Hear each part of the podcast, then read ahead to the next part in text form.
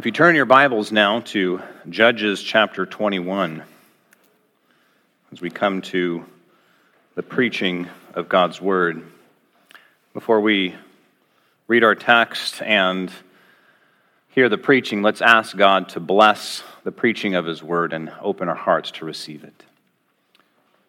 Father in heaven, we come to you now to hear the preaching of your Word, Lord, where your words of life are opened up to us.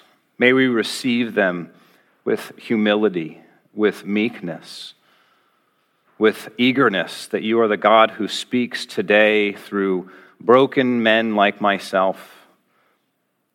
Yet your gospel, your good news, the truth of your salvation is proclaimed. Lord, may the meditations of our hearts and the words of my mouth be acceptable in your sight. In Christ's name we pray. Amen. Judges chapter 21. Hear now the reading of the word of the Lord. Now the men of Israel had sworn at Mizpah No one of us shall give his daughter in marriage to Benjamin. And the people came to Bethel and sat there till evening before God, and they lifted up their voices and wept bitterly. And they said, O Lord, the God of Israel, why has this happened in Israel, that today there should be one tribe lacking in Israel? And the next day the people rose early and built there an altar, and offered burnt offerings and peace offerings. And the people of Israel said, Which of all the tribes of Israel did not come up in the assembly to the Lord? For they had taken a great oath concerning him who did not come up to the Lord at Mizpah, saying, He shall surely be put to death. And the people of Israel had compassion for Benjamin, their dear brother, and said, One tribe is cut off from Israel this day. What shall we do for wives for those who are left, since we have sworn by the Lord that we will not give them any of our daughters for wives? And they said, what one is there of the tribes of Israel that did not come up to the Lord at Mizpah? And behold, no one had come to the camp from Jabesh Gilead to the assembly. For when the people were mustered, behold, not one of the inhabitants of Jabesh Gilead was there. So the congregation sent 12,000 of their bravest men there and commanded them, Go and strike the inhabitants of Jabesh Gilead with the edge of the sword, and also the women and the little ones. This is what you shall do. Every male and every woman that has lain with a male you shall devote to destruction. And they found among the inhabitants of Jabesh Gilead four hundred young virgins who had not known a man by lying with him. And they brought them to the camp at Shiloh, which is in the land of Canaan. Then the whole congregation sent word to the people of Benjamin who were at the rock of Rimmon and proclaimed peace to them. And Benjamin returned at that time. And they gave them the women whom they had saved alive from the women of Jabesh Gilead, but they were not enough for them. And the, and the people had compassion on Benjamin because the Lord had made a breach in the tribes of Israel. Then the elders of the congregation said, what shall we do for wives for those who are left, since the women are destroyed out of Benjamin? And they said, There must be an inheritance for the survivors of Benjamin, that a tribe may not be blotted out from Israel. Yet we cannot give them wives from our daughters. For the people of Israel had sworn, Cursed be he who gives a wife to Benjamin. So they said, Behold, there is a yearly feast of the Lord at Shiloh, which is north of Bethel, on the east of the highway that goes up from Bethel to Shechem in the south of Lebonah. And they commanded the people of Benjamin, saying, Go and lie in ambush in the vineyards and watch. If the daughters of Shiloh come out to dance in the dances, then come out of the vineyards and snatch each man his wife from the daughters of Shiloh and go to the land of Benjamin. And when their fathers or brothers come to complain to us, we will say to them, Grant them graciously to us, because we did not take for each man of them his wife in battle, neither did you give them to them, else you would now be guilty. And the people of Benjamin did so, and took their wives according to their number from the dancers whom they carried off. Then they went and returned to their inheritance, and rebuilt the towns and lived in them. And the people of Israel departed from there at that time, every man to his tribe and family. And they went out from there, every man to his inheritance. In those days, there was no king in Israel. Everyone did what was right in his own eyes. Thus ends the reading of the word of the Lord. We come now to the end of Judges, this book, eight months later since our beginning, July 2nd, this past summer. Judges is a fascinating book and is quite possibly one of the most difficult books, as we have seen, and it does not end any easier. It is the one book that ends in complete darkness. Everyone doing what is right in their own eyes, everyone doing what is evil in the eyes of the Lord, and they are without a king, no leader. And we see the outfall of this among these people. This is a continuation, Judges chapter 21, of what we saw in the last two chapters, where first a Levite, the part of the priesthood of Israel, the tribe, takes a concubine to himself and ultimately gives her up to a disastrous situation where she is taken advantage of and then she is eventually killed and put to death. And we see that this Levite was involved in this murder of his own concubine, his own wife.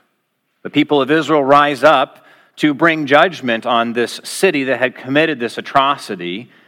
And they go and judge this tribe, Benjamin, because they stood in defense of this city and the men who committed this atrocity. But the whole tribe of Benjamin was nearly wiped out in this process. As we saw in chapter 20, all the men, the women, and the children in all the towns of Benjamin were put to death, except for these 600 remaining warriors who are hiding out in this rock of Rimmon.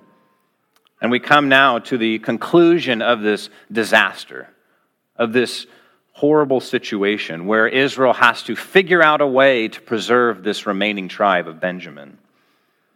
And that's where we come today. What is the Lord doing? Or where, where is the Lord in all of this circumstance? What are we to think of this? And what does this have to do with anything in our lives? This ending of Judges in a circumstance of what feels like complete and total darkness. Well, I'd like us to see this morning that there is good news for us in this passage as this book of Judges ends.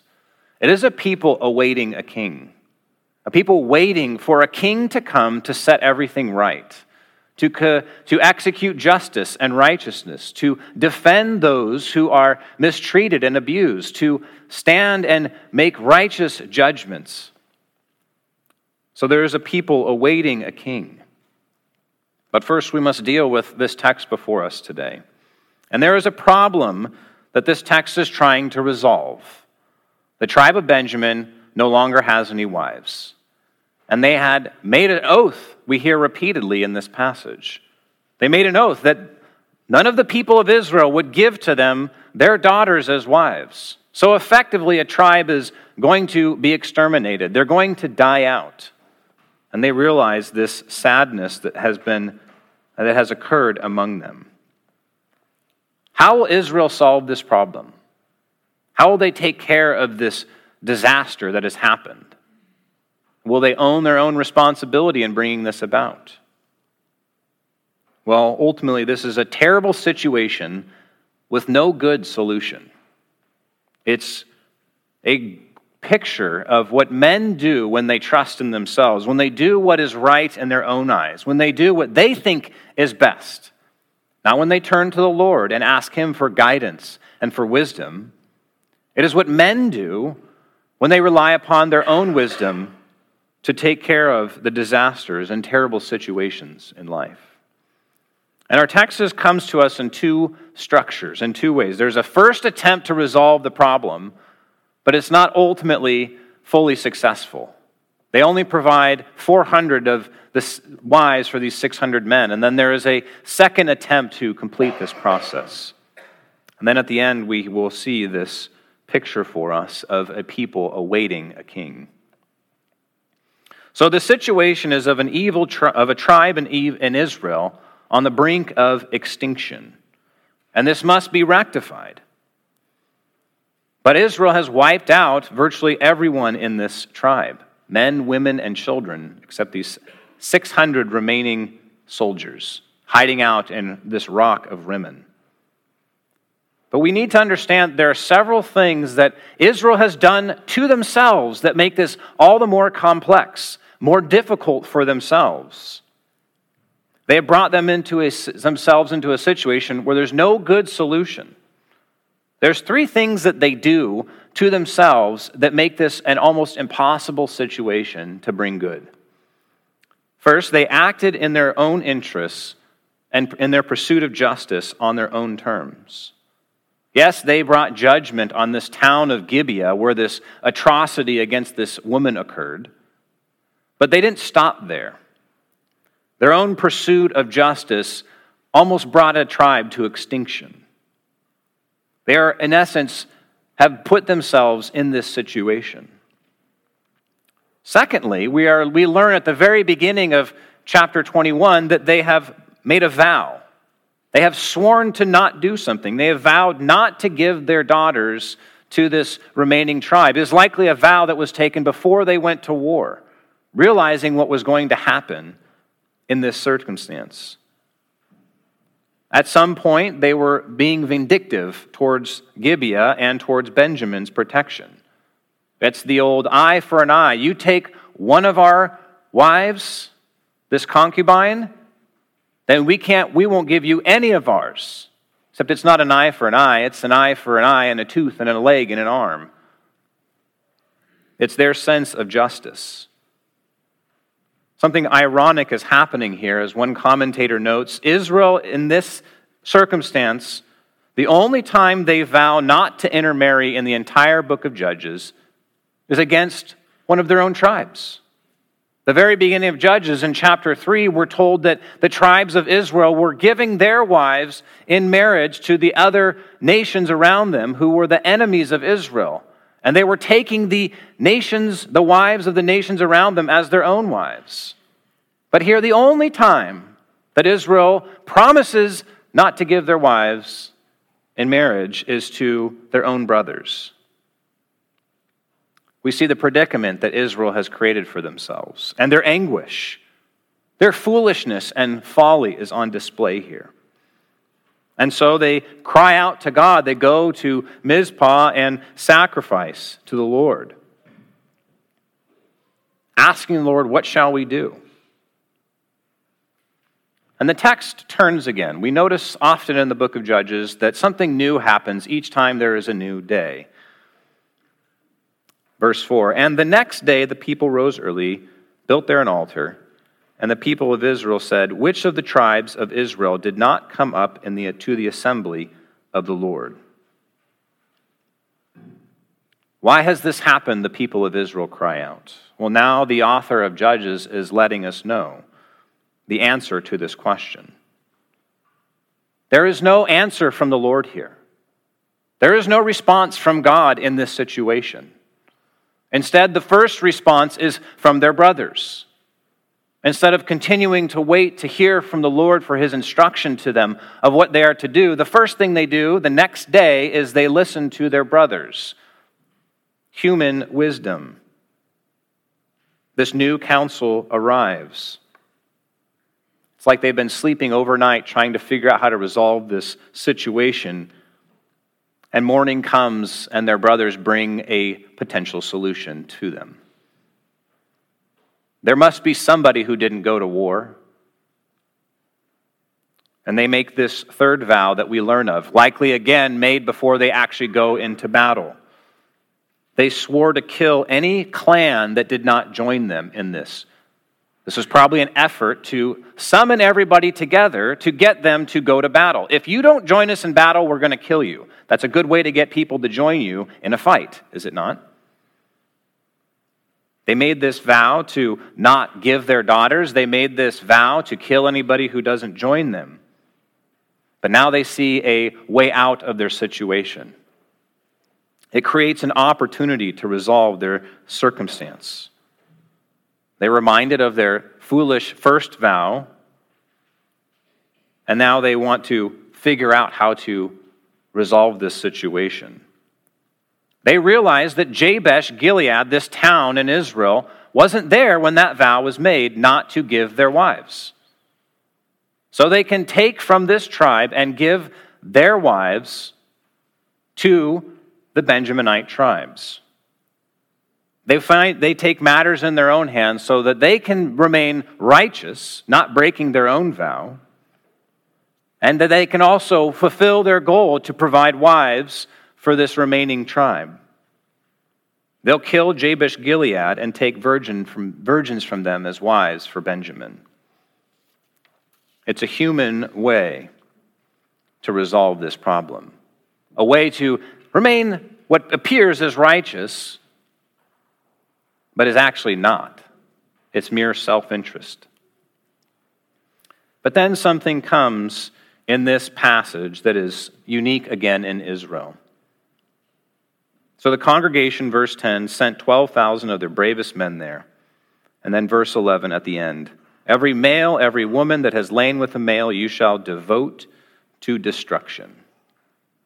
That word devote to destruction occurs twice in the book of Judges once here at the very end, and once at the very beginning of Judges. It is the word herem, where we get herem warfare. If you want to go back eight months and listen to the sermon on July 2nd, you can remember what this herem warfare is. But it is a word for the utter destruction of every living thing. It is what Israel was to do to those who were the inhabitants of the land of Canaan the land that God had promised to them. They were to purge everything from this land that was evil men, women, and children. There is none righteous, not even one. But Israel only accomplishes this twice in their history, at least in the book of Judges. Once, the tribe of Judah and Simeon in Judges chapter 1, 17. 1 verse 17. And Judah went with his brother Simeon, and they defeated the Canaanites who inhabited Zeph Zephath and devoted it to destruction. But now, here at the end of Judges, the only other time that Israel accomplishes herem warfare is against their own brothers.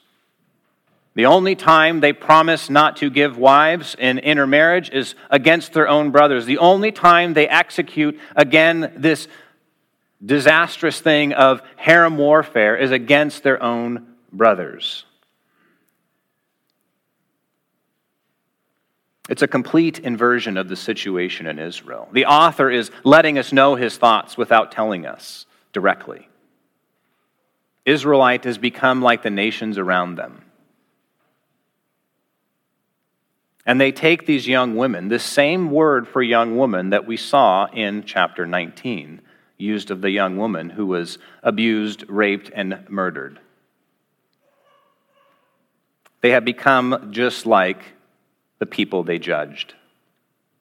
And instead of breaking their own vow, acknowledging as the Lord provides in the Old Testament that if you make a foolish vow that you can there's a way to remedy this situation instead of breaking their own vow and give their daughters as wives they break their vow to commit to kill everyone and keep alive 400 of these they had made a vow to kill everyone but they're only willing to make to break certain vows they're looking out for themselves.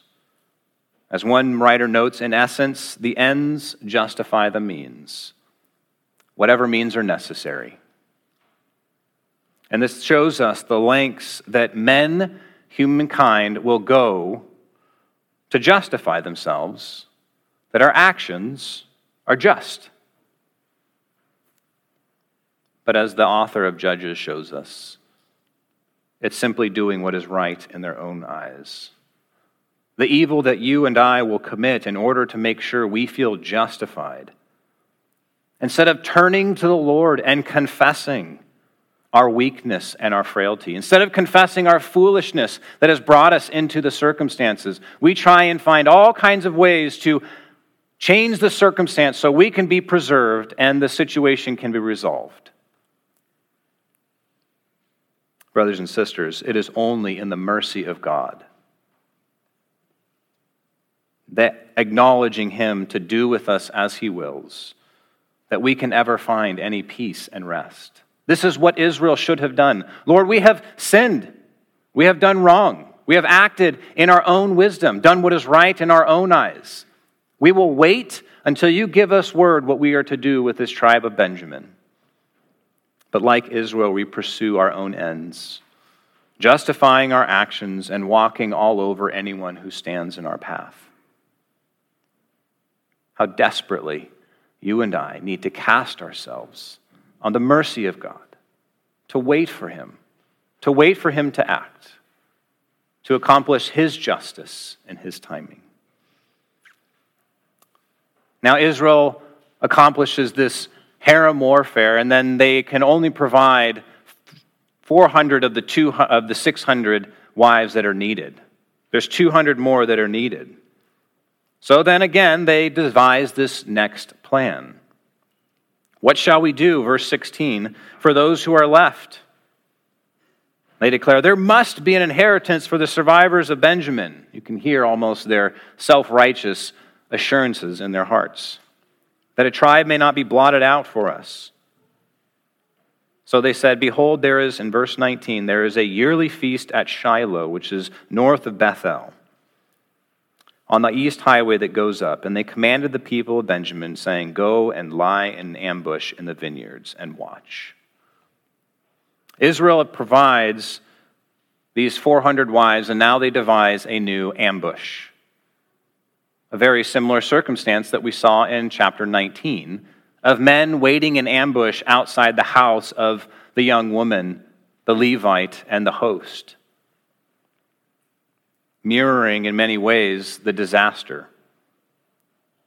Israel remembers that they have an obligation to fulfill here, to provide wives. But in this next one, they devise a plan so that their fellow Israelite brothers have no recourse in this situation.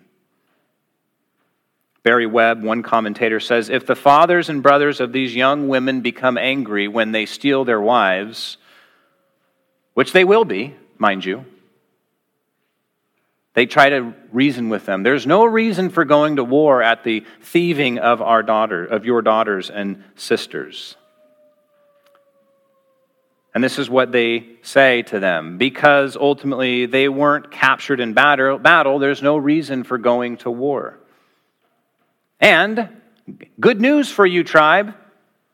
You won't be guilty of breaking the vow because you're not giving them in marriage. So you get to keep the vow that we all made. You're safe. And ultimately, you should have compassion on this tribe by giving your daughters to them.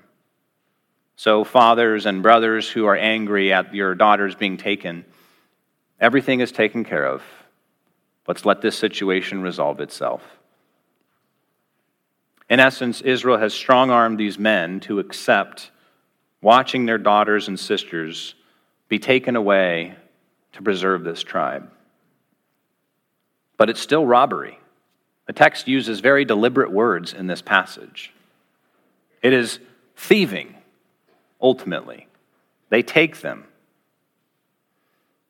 And these women are treated as mere property to be, property to be bartered over and taken away, regardless of the impact. It is a complete inversion of the first wife in Israel in the book of Judges. A woman named Achsah, if you remember, was the daughter of Caleb, this mighty warrior who was a part of the tribe of Judah. And he offered his daughter as one who could be won in battle if a city was taken.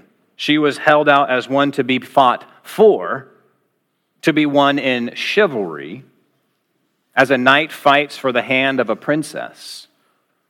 And here, Achsah, at the beginning of Judges, Judges chapter 1, was a woman dignified by her father and dignified by her future husband, Othniel, the first judge. But here it is the complete opposite situation. Wives are simply taken, treated as property, not being fought for, and instead stolen without any recourse. Israel has brought themselves into this situation, and God has left them to find a way out. God leaves them to themselves, and they do what is right in their own eyes.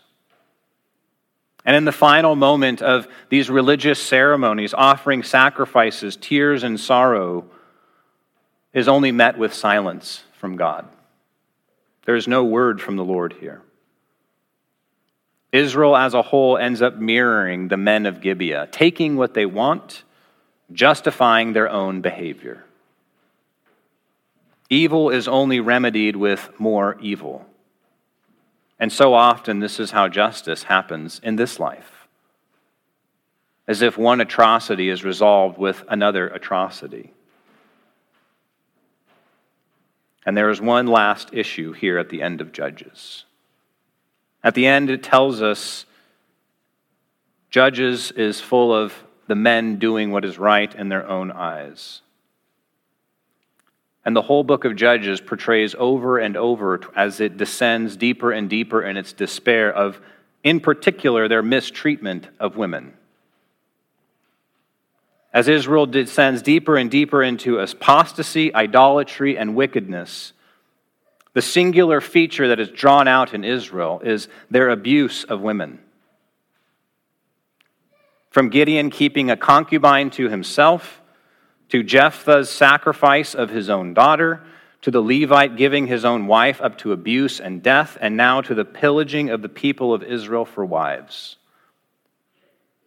What we see is in the land of Israel, when men do, when the people do what is right in their own eyes, the weak, the defenseless among them suffer, and in particular, the women.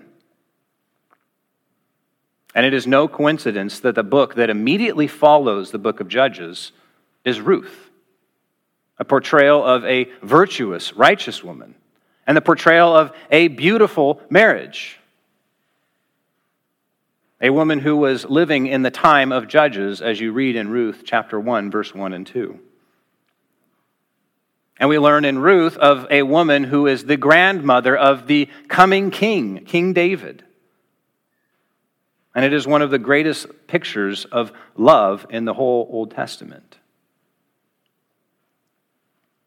And Judges leaves us longing for a king who will set things right, who will treat women with the dignity that they are called to be treated with, as Achsah herself was treated. One who, a king of a people who long for the king to reign justly a longing for a king who will seek his bride in justice and honor and dignity. This is what Judges is portraying for us. Not simply a king, but a king who pursues his bride, a king who loves his bride, who cherishes his bride.